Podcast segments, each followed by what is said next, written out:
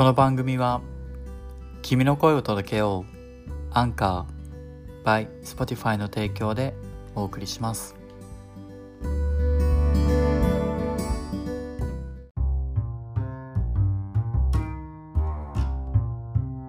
はいでは始まりました。今回は新しくゲストとしてトミーを呼んでます。トミー。はい、トミーです。ーはいよろしくお願いしお願ます。いします。えっと今トミーはバイロンベイにいて時差が3時間あるのかな？こっちとそう、3時間だから今は10時5分。10時5分で今ウエスタンオーストラリアの俺のところは9時え違う違う19時か7時5分か10時5うんえこれサマータイムで3時間？とかそう、サマータイムで3時間。サマータイムじゃなかったら2時間。確かに。うんうんなんかちょっとややこしいんだよねそれってなんかバイロンのとこだけだっけ？ニューサウスウェールズ全体がと、ビクトリア。あークイーンズランドとかはないんかな？クイーンズランドはサマータイムだ。うん、なんか謎のサマータイムがあります。そうそう。去年俺がサウスオー、ストラリアどうなんだろえー、なんじゃない。うないのかクイーンズランドがなかったら、サウスオーストラリアなさそうだけど。真ん中だもんね、サウスオーストラリア。そうだね。ないかもね。うんと、トミーとはバイロンベイっていう町で、実はあれなんだよね、オーストラリアの最東端の町なそう、んだよね。斎藤。斎藤で今年初日の出を一緒に見たそうそうそうそう。初日の出見た見た。た懐かしいね。もう。奇跡の初日の出ねそうそうそう。は思ってなかったあの雲の隙間からねそうそう。懐かしいそうそう最東端にある町でジャパレスを俺がやってた時バイロンベイの仕事でジャパレスをやってた時にトミーが11月？10月？そう。もう11月の2日。11月の1日にバイロンついて、2日にトライアル受けに行った。そうかそうか俺が8月末ぐらいから始めたから、まあ、ちょっとしてトミーが来てうん。で一緒に働き始めてで仕事ない時もね結構みんなシェアハウスに呼んで遊んだりとかしてたそんなトミーさんを今回はゲストに迎えてお話をしていきます。お願いします。はい、でトミーはねまあいろいろやってるから、まあ、聞くことはいっぱいあるんだけど、まあ、今回は語学学校うん。って話を聞きたくて語学学校は行ってたよね。そう。えっと、私は最初、学生ビザでオーストラリアに来て、うん語学学校のために、英語を勉強するためにまず半年来て、その後ワーホリでそれは。もともともうそのなんていうのオーストラリアに入国する前に学ビザで語学勉強してやろうと思ってたの。それともなんか誰かのアドバイスとか、エージェントにコンタクト取る前から自分でワーホリを調べた時点で、ワーホリでオーストラリアに行くにはだから4ヶ月しか学校に行けないっていう縛りがあるってことで、もう大体もうワーホリを調べた時点でまずオーストラリアかなって。結構旅行好きだったからいろんなところ行ってて、まあ、旅行行ったことのなかったオーストラリアにしようって思ってエージェントに話して4ヶ月じゃ足りないんだと思うんですよね私っていう話をしてたら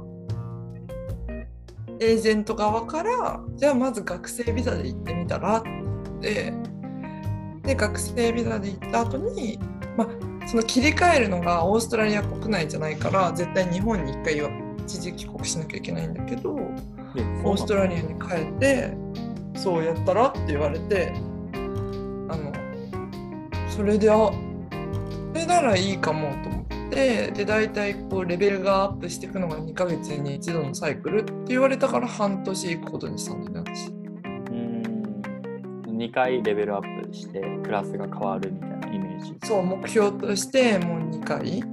で大体その行こうとしてた学校が5段階クラスがあるところでうんなんか一番下が elementary。うん。で pre-intermediate, intermediate なんだ upper。intermediate advance か。うんでなんかその一番下が中学生レベルでうん下から2番目が高校生最後ぐらいって言われてて。でいやー中学生レベルかないや高校生ぐらいかなとか全然勉強してなかったからさ。どれぐらいかなと思ってまあ最低そのまあ中学レベルだとしても2個上がったら、まあ、 intermediate ででも upper に行かないと仕事なんかもらいにくいとかこうやっぱ言われたからじゃあアッパー目標にと思って一応だからもう6ヶ月。でなんとなんとかとりあえずそのプレインターに入れればいいなと思って、なるほどね。それさ、エージェントの話をちょっと聞きたくて、うん。ちょっと語学学校の前の前段階になっちゃうんだけど、うん。俺、エージェント通さずにオーストラリア来てるから、エージェントのなんか雰囲気とか全然わかんないんだけど、うん。その、まずはどのエージェントにしますみたいなところから選別するの？なんかその評判がいい悪いみたいな。ああなんか。どういうふうに決めたのかな、ネットでまあ割と調べることから始めたんだけどエージェントを決めるポイントはまず対面で会えること。そのエージェントの人と。あとは、まあ、どこまでやっぱ語学学校の選べる幅が多いとか。それはエージェントが紹介してる語学学校の数とかがエージェントそうでやっぱりそう違うっていうかやっぱり偏りがあると思うね。そのコネクション。うんうん。でそうやっぱりこうオンラインでやる方が多かったりもしたんだけど結構。でもやっぱりなんかそのオンラインでそのまあ結局こう語学学校に申し込んだりするのもお金の話になるじゃん。うん。そういうところもやっぱちゃんとオフィス持ってて会える方が良かったし。って言って私は近場の近場っていうかもうその時東京に住んでたから新宿にオフィスのあるエージェントにお願いしてで、まあ、そこがちょうどそのワーホリメインでもうやってるところで。うん。で特にお金もかからずセミナーとかも結構行けるところだったから、まあ、まずとりあえずセミナーと面談とっていうのが無料でできたから行ってみたら結構良かったんだよねその人。うん。で担当になった人もすごい親身になってくれたからそうなんか2年間で3000円ぐらい払えばそのビザも全部何？手伝ってくれる申請とかも。うんだからちょうどそれを申し込めば学生ビザも手伝ってくれるしワーホリのファーストの申請も手伝ってくれたからもうそれでお願いしちゃったって感じ。それはじゃあもう実費としては3000円だけでいろいろ面倒見てくれたってこと？費用とかだけどね、うんうん。うん、そうだからエージェントに直接そのなんかこう手続き費用みたいなので払ったのは2年間のなんかその契約金っていうか3000円ぐらい。うーん。エージェントって俺はねなんかあんまり使わなくても俺がワーホリできたからいらないかなって思ってるタイプなんだけどでも語学学校に行こうと思ったら、学校とやり取りしたりしないといけないじゃない。そういう意味では、エージェント通した方がいいかなって思う今思うと、まあ、そんなにね。ある程度英語ができてある程度英語ができてそのワーホリで行く？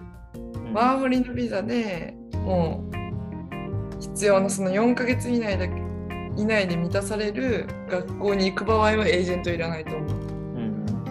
学ビザでも学ビザで全然私みたいに最初喋れない場合はやっぱエージェントあった方がそのホームステイ先とりあえず私ホームステイ申し込んだりもしたけどそういうなんかとりあえず行った時の全てまあお金はかかるけど手配とかはできるからよかったかな。でもやっぱりその24週私申し込んで実際行ったのは26週なんだけどうん。最後の2週間だけはその語学学校で、まあ、出会った先生が一番最初のクラスを教えてたんだけどたまたま上のもうアッパーに上がった時に最後先生が変わるって言って一番最初の先生がアッパーを教えてくれるってなってまだビザは残ってたからそしたら2週間延長したいって言ってダイレクトでその語学学校ってやり取りしたんだよね最後。そしたらめっちゃ安かったから。あそうなんだそうだからでも学生ビザでっていうと多分、まあ、4ヶ月以上行くわけじゃん。うんでやっぱ前後でこうもう申請して確か私はもう4月から学校に4月の後半から学校に行くって言ったけど申請手続きを終えたのが1月末でうんもう2月ぐらいから降りてたんだよねビザ。で2月からその24週学生ホリデーなしの24週を申し込んで確か11月末までビザがあったのかな。うんで学校自体は4月から9月頭9月ぐらいまでのその学校のスケジュールでただ私は仕事の関係でちょっともう3月いっぱいまで働くっていう仕事の都合があったから先には行けなかったんだけどそうやって多分学生ビザを申し込んでその学校に行く期間が多分半年以上だと確かプラスアルファでもうちょっと前後にこう余裕ができたりするの。だからそれでこう余裕ができた場合はだからもともと本当は例えば8ヶ月行きたりとかするじゃんら学校に。でもそれでもちょっとホリデーも含めて6ヶ月ぐらいの申し込んじゃって語学学校で。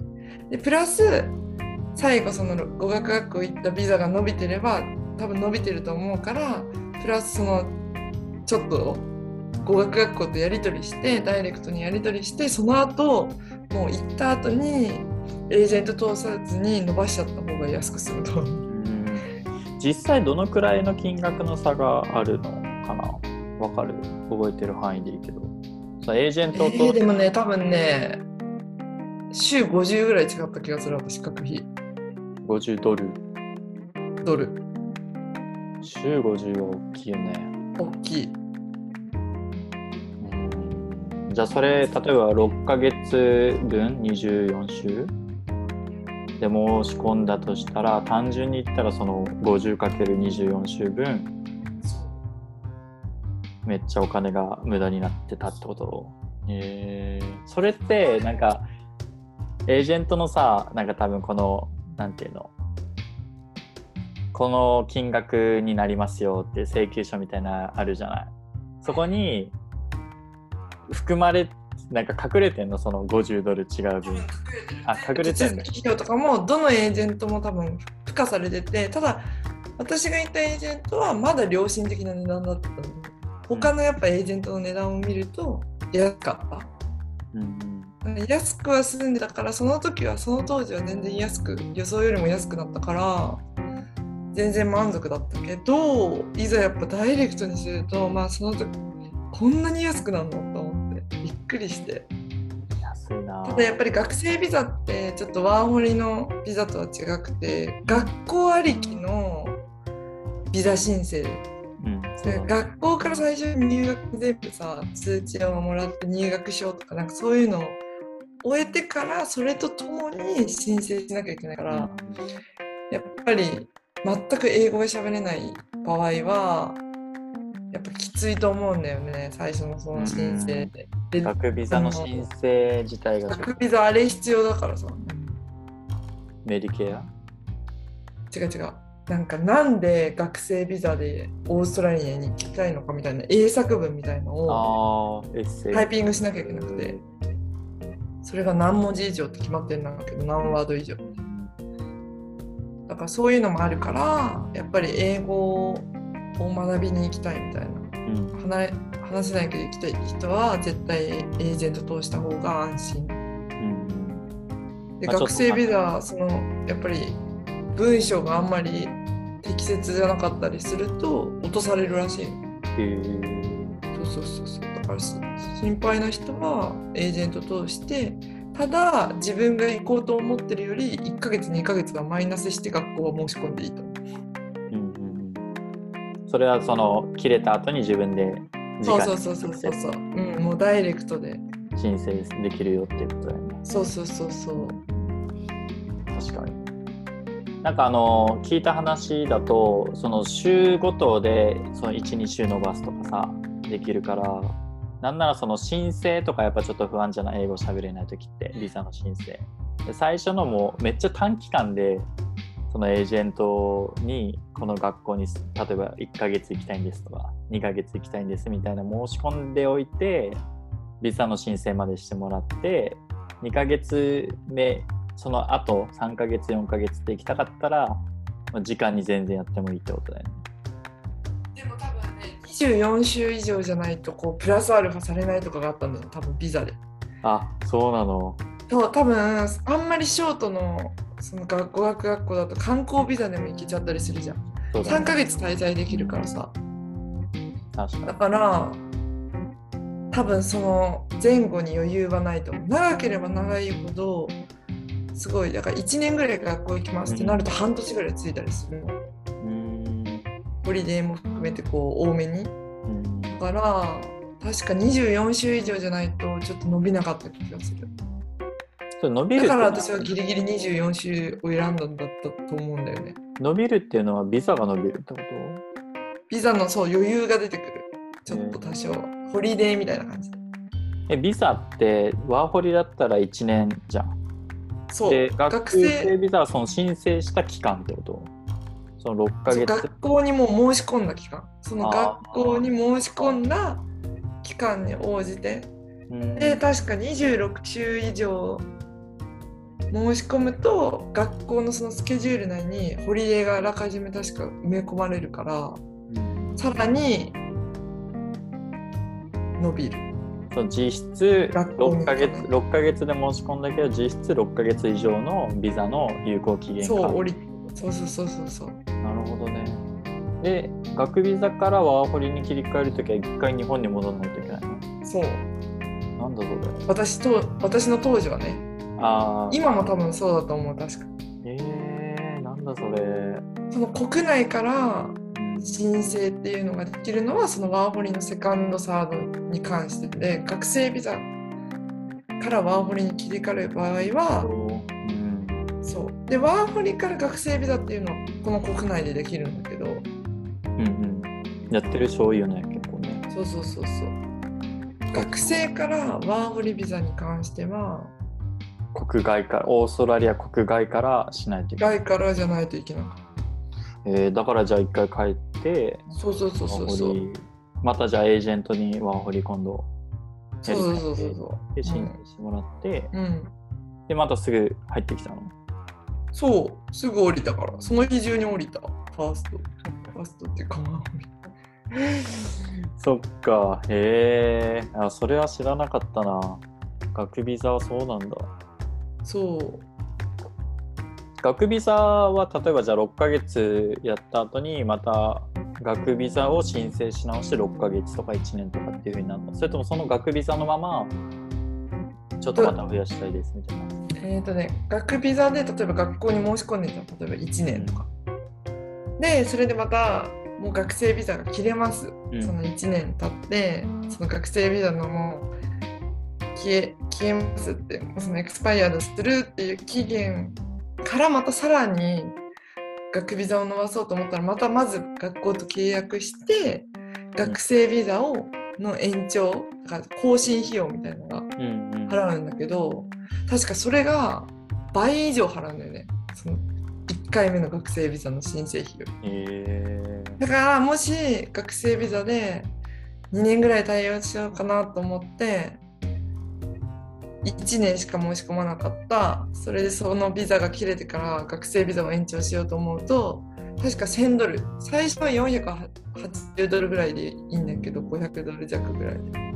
でも2回目に延長するのは1000ドルぐらいかかるでしょー高いな。だからそれならもうドーンと学学校契約しちゃってもう帰ろうって思った時に学校のもう契約やめて帰っちゃった方がいい。とそれでも返金してくれるんかな？あでもほらある程度最初の半年分を納めたらその後月払いとかさ。結構期間長いところはそうできるからそうそうそううーん。その申請費用でお金を無駄にするんだったら、確かにね、長めに取ってとかでもいいかもね。えー、面白い。その なんかあの語学学校の話の前に俺が全然知らなかったから学ビザ めっちゃ学ビザの話ばっかりになってるんだけどありがとう。うん知識を知りたい人もいるかも。そうだね、学ビザうんは、あのー俺の中では、いや、それはちょっと後で聞こうかな。いや、学校には行かなくていいんじゃない説が俺の中ではもう強いのね。その語学学校には行かなくていいんじゃない説が。でもそれは俺の立場だから言えるし、そのなんか、英語にね、全然自信がないし、やっぱり行きたいとかっていう人もいるから、なんか今までのこのエピソードでやってきて、うん。毎回絶対語学学校行ってる人には語学学校のエピソード聞いてるんだけどうん。でそれぞれさ英語のレベルとか自信とかが全然違うしその人のレベルが違うからいろいろ聞いてて楽しいんだけど。うんそうそうそうまあ、ちょっとねそれはまた後でちょっと聞きたいんだけどじゃあ語学学校実際に行って行った場所はメルボルンだっけ？そうメルボルン。それはもうなんかそのエージェントが用意した数ある学校の中からメルボルンに行きたいですみたいな感じだったの？いや、えーまず都市から選んだのね私。うんうんメルボルンに住んでみたい。うん、でその中の学校を選んだ。なるほど。それ結構何何箇所かあったの？そのピックアップ結されて。構あったメルボルンは語学学校その当時は多くて結構あってまあ私は日本人が少なくて国際色豊かな学校でそうねテストがえーっと2ヶ月に1回確実にクラスが変わるような大きなテストがあってその間1ヶ月ごとっていうのだから一応1ヶ月ごとにテストはあるんだけどまあその1ヶ月の真ん中の中間テストみたいので、まあ、テスクラスを上がるのは相当こういい点取らないと上がらないっていう学校のシステムだったんだけどやっぱり結構もう本当にその1ヶ月に一度チャンスがある学校ってとやっぱり2ヶ月ごとにしかチャンスを与えない学校とみたいな。自然とまあ最低限クリアしてれば必ず2ヶ月に1回は上がりますよみたいな学校とこういろいろ特色があって。うん違うんだ。私はテストで点数を見たい側なのずっと。もうずっと中学も高校もそういう結果で自分をこう奮い立たせていくタイプだから、もう絶対目に見えたかったからなるべく小テストが多くてそうやってクラス上がるタイミングも多い学校を選んだね。確かになんかその点数とかで見えた方が自分のね英語のこの伸びとかもちゃんと数値で見えるから、なんか「おお君の英語めっちゃいいね」とかっていうなんかこのアバウトのね感覚じゃなくてちそうゃんとその評価してくれてっていうのは確かにそうだね、うん。そっちの方がいいなって思う。それだからその学校ごとにいろんな特色があってそういう学校もあればそうじゃない学校もあるしっていうのでなるべくそういうふうに目に見えるような学校を選びたかった。そう。でさあのもうい今話してて気になったのが国際色豊かっていうフレーズが出てたんだけど、うん。日本人って多分結構日本人が少ないとこがいいって思うじゃん語学学校やっぱ多いと固まるじゃん日本人の体質それって、まあ、せっかく英語に英語に触れたい英語を学びたいと思ってるから日本人が多いところよりもいろんな国籍が多いところがいいっていうのがあるじゃん。でうん今ふと思ったのがエージェントって多分みんなに同じような紹介するじゃない？うんだからなんか日本人その学校に来そうだなって思うんだけど例えばトミーにもこの学校は国際色豊かで日本人少ないんですよっていうしあーでも中にはいたよ。日本人がいた方がいい人とか。やっぱこんなに少ないのみたいな。うんうん。とかあとはなんだろう。やっぱテキストがオリジナルとかやっぱこうカリキュラムの感じとかさうん。結構多分みんなちゃんと見てると思う。うん日本人のあとはほらスタッフがいるかいないかとかさ、うんなんかもしそれでも会った時のためにそうそうそうそう大事だし。実際日本人めっちゃいた？そんなに？でももうメルボルン自体がそもそもさ日本人が多いからうん。日本人が少ないって言ってもまあクラスに4人ぐらい20人ぐらいのクラスに4人ぐらい。そうだよね。いやなんかその日本人が少ない学校ですっていう紹介の仕方をトミーにしてたとしたら他の人にも同じようにしてるから結局日本人が集まっちゃうとかっていうのもあるからけなんかあんまりその指標にはなんないよね。そもそもそのねそうだから何パーセントみたいな感じだった。学生総学生。で私は規模の少ない学校を選んだのうんうん。なんていうのだから規模がでかいほど日本人は多いじゃん。そうだね。そのパーセンテージが。レベルのクラスも固まっちゃって。そうそうそうそうそうそうそうそうだから同じぐらいのパーセンテージでもやっぱり規模の大きい学校に行ってた子とかの話を聞くとすごいね日本人ってなっ そうなんだ。確かにね。母数がねそう。大きかったね、やっぱりあとはすごい韓国台湾日本とかのアジア系が固まってる学校もあれば私が行ったのは結構南米とか中東とかの子もいたし、えなんだろうワーホリだけじゃない割と。ーうん。本当に語学を学びに来てる感じのヨーロピアンの子とか若い子とかがいてじゃあもう本当に結構想像してたような感じの国際色豊かな。うんうん。うんいい学校だったってことじゃんねその。そう割とそこでできた友達語学学校の友達は今でもインスタとかでもちょこちょこうん。連絡取ったり。いいねいいね。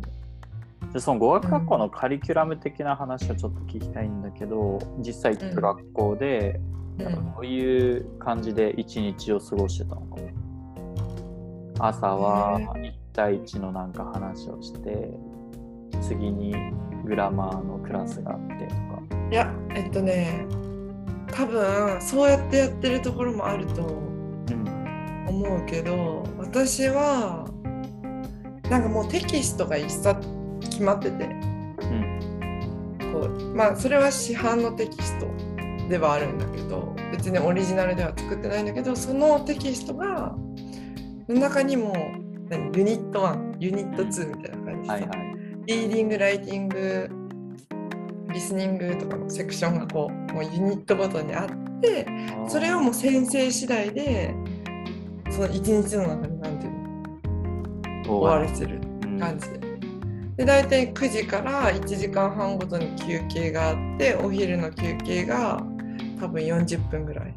すごいね。1時間半ってなんか大学の講義みたいだね。90分。みたいな感じ。でも結構アクティビティとかも多い学校だったからなんかグループでディスカッション。聞いてとかってよりはアクティブラーニングこう発言が自分たちで。そうそうそえーうでライティングの勉強の時はライティング見てくれるけどそう。でなんかその学校が多分終わるのが3時ぐらい。2時45分とかでまた3時からはなんかフリーレッスンみたいな感じでうん。その月曜から金曜までなんかちょっとリーディングに特化したクラスとかリスニングに特化したクラスとかなんかそういうのが一応フリーでこうもしやりたい人いればやっていいよっていうのがあってそうそうそれそは結構言ってた？フリーのやつに。うもうバイト仕事を見つけるまではもうずっと言ってたね。まあねせっかくそうそうそうそう。行ってるんだろうね。フリーだしね。行った方がいいですそうそうそうやろうと思って。それはどのくらいなの時間で行った？それも冬それもいそれは1時間かな。あー。だから4時まで。3時から4時まで。それもその教科書に沿って？それともなんか新しいなんかテキストというか？そうその時に週にその教える単元に沿って先生がこうやってくれるんだけどそれは先生は全然担任の違う先生でこうしもう決まっててその先生が持ってきたプリントだったりあとは授業中わかんないその単ことを聞いてもいいし、ほんとなんか自己学習にみんなで集まってるみたいな。なるほどね。そうそうそう。だからもう本当に一番下のクラスから上のクラスまでの子がみんな集まってるから個別で先生が見たり、まあ、そのクラスのレベルごとに集まったり逆に例えば一番下のクラスの子が上の子に聞いて教えたりとか。うん。面白いね、それね。で、うんその生徒間のそれで面白かった。あるのいいね。確かに。うん、そのクラス一クラ最初はそのどこに行ったの？クラス最初テスト私はプレインター。プレインターは何人ぐらいいたの人数生徒各クラス多くて20人ぐらい。で、その時のテストのほら、テスト分けのレベルで、やっぱり結構そのままステイする子とかも多いから、テストの点数取れないと。いろいろだけど、マックス20人ぐらいで、もし多分増えちゃったら2つに分けて、だから13人ずつとかになったりもするし、って感じプレイでやってた時はどういったでそのプレイとあとインターとかアッパーとかってなるごとに教科書が変わるのか教科書変わる。なあそうじゃあ先にそのレベルで。プレイでやってたのってどんなレベルをやってたのかな？覚えてる？でも本当高校生の1年生ぐらいだと思う。高校1年生の英語覚えてないんだよね、俺は。どんなのやってたか覚えてないけど。文法とかで言ったら、でもなんか普通にで愛も文法で言うとえーっとなんだ日本現在完了うん、とかは intermediate だね。で未来完了形とかもっと複雑になってくるのがアッパーって感じ。だからか現在過去現在進行形。to do とか be doing 現在進行形にあとは過去形過去過去進行形とかがプレインターとかだったと思う。それってなんかあれなんかな？文法の理解力によってクラスが分かれてるみたいな感覚っていうわけじゃないんだけど多分その日本ってなんていうの？日本語で日本語の日本の日本語のその時系列。うん。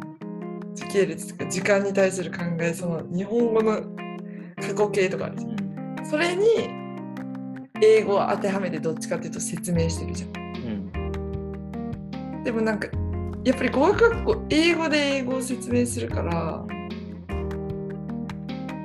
なんかねあんまりそのグラマーではそんなに分けてないんだけどやっぱりその時間の捉え方がこう話の中で過去の中でさらに過去のことを考えるとこうなるよっていう複雑になってくると上のレベルだった気がする。だから今話してること昨日話したことみたいな簡単なうん。時系列は割と下のクラスみたいな。あれかな？じゃあ聞いてる感じだとその複雑になればなるほどその英語で説明することも複雑になるじゃない。だからその理解力がないとそこのレベルを教えれないからそうだと思う。になっている。みたいな最初はもう簡単な過去とか現在形とかが分現在とかもうほんとシンプル。うんうん。でもそれでも伝わるじゃん。うんうん。そうだね。そのユニットごとにその1日とかが決まってくっていうか、なんて言うんだろう、そのライティングのクラス、スピーキングのクラスとかじゃなくて、そのユニットごとであって、そのじゃあ内容って、例えばどユニット1ってどんなことが書いてあって、どんなことをする？のみんな。なんか例えば現在形ですとか、過去形のユニットですみたいな文法のページだとそういうテーマが決まってる。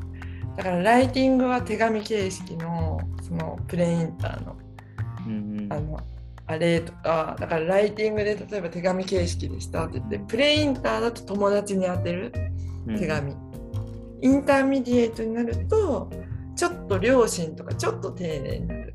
うんうん。で upper intermediate になるとなんかビジネスで使うような手紙とかさ。なんかそのやっぱり使う英語が違うじゃん。うん。そこだからなんかそんな感じでなってたからリーディングもちょっと多分 pre-inter は絵本を読んでた感じかな。うん。なるほど。でインターがちょっと教科書っていうか大学入試とかの感じででもアッパーはちょっともうほんとリーディングの本の抜粋。う例えば。文法がごちゃ混ぜるそのプレイでやってた時の1日でユニット1を勉強しますみたいな。うん。日だったらどんなことをやってたの？プレイで。えー覚えてないけどでもプレはとりあえずしこうみん多分エレメンタリープレは喋ることとかもやっぱ自信のない子とかも結構いたからアクティビティが多かった気がする。あそうなんだ、なんかみんなで遊ぶじゃないけど。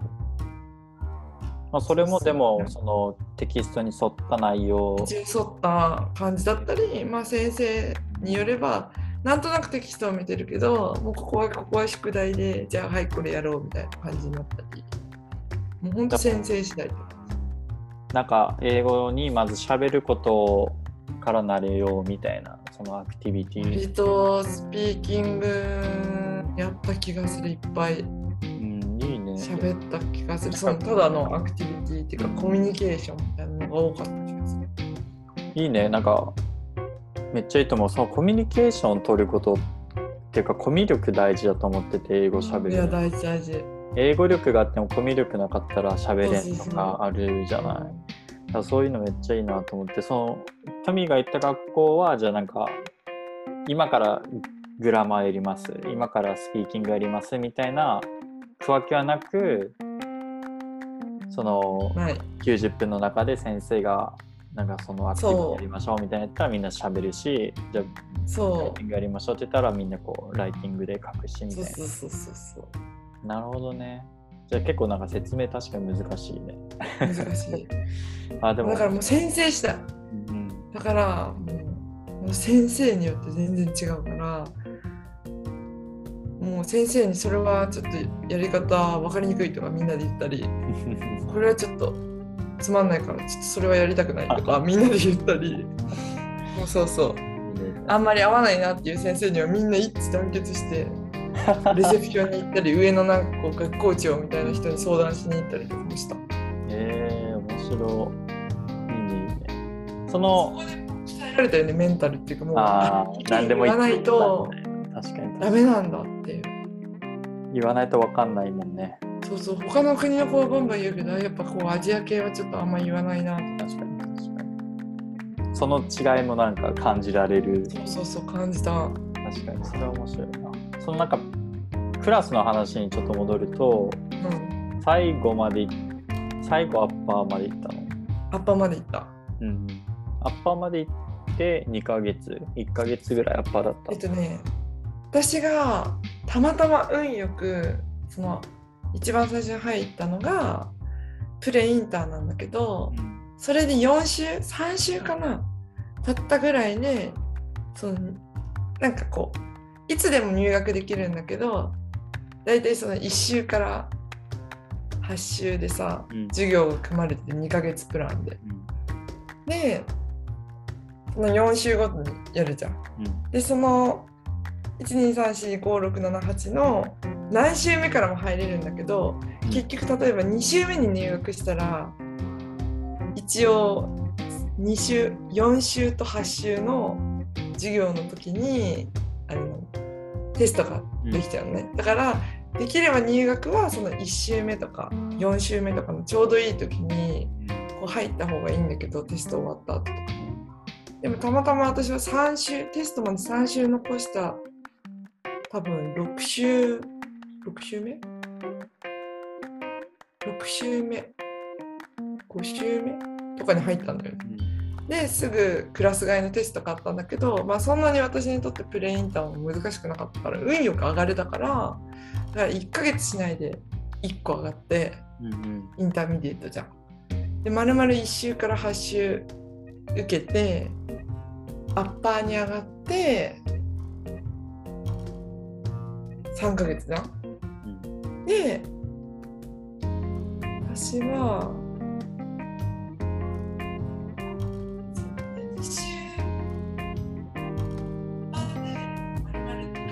2ヶ月過ごしてテストの点数が若干足りなくて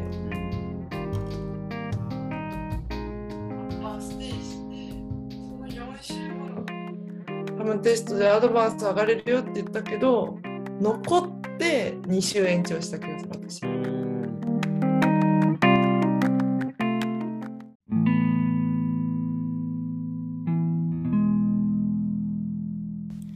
今回のエピソードではトミーに語学学校について話を聞いた前半部分をお送りしました。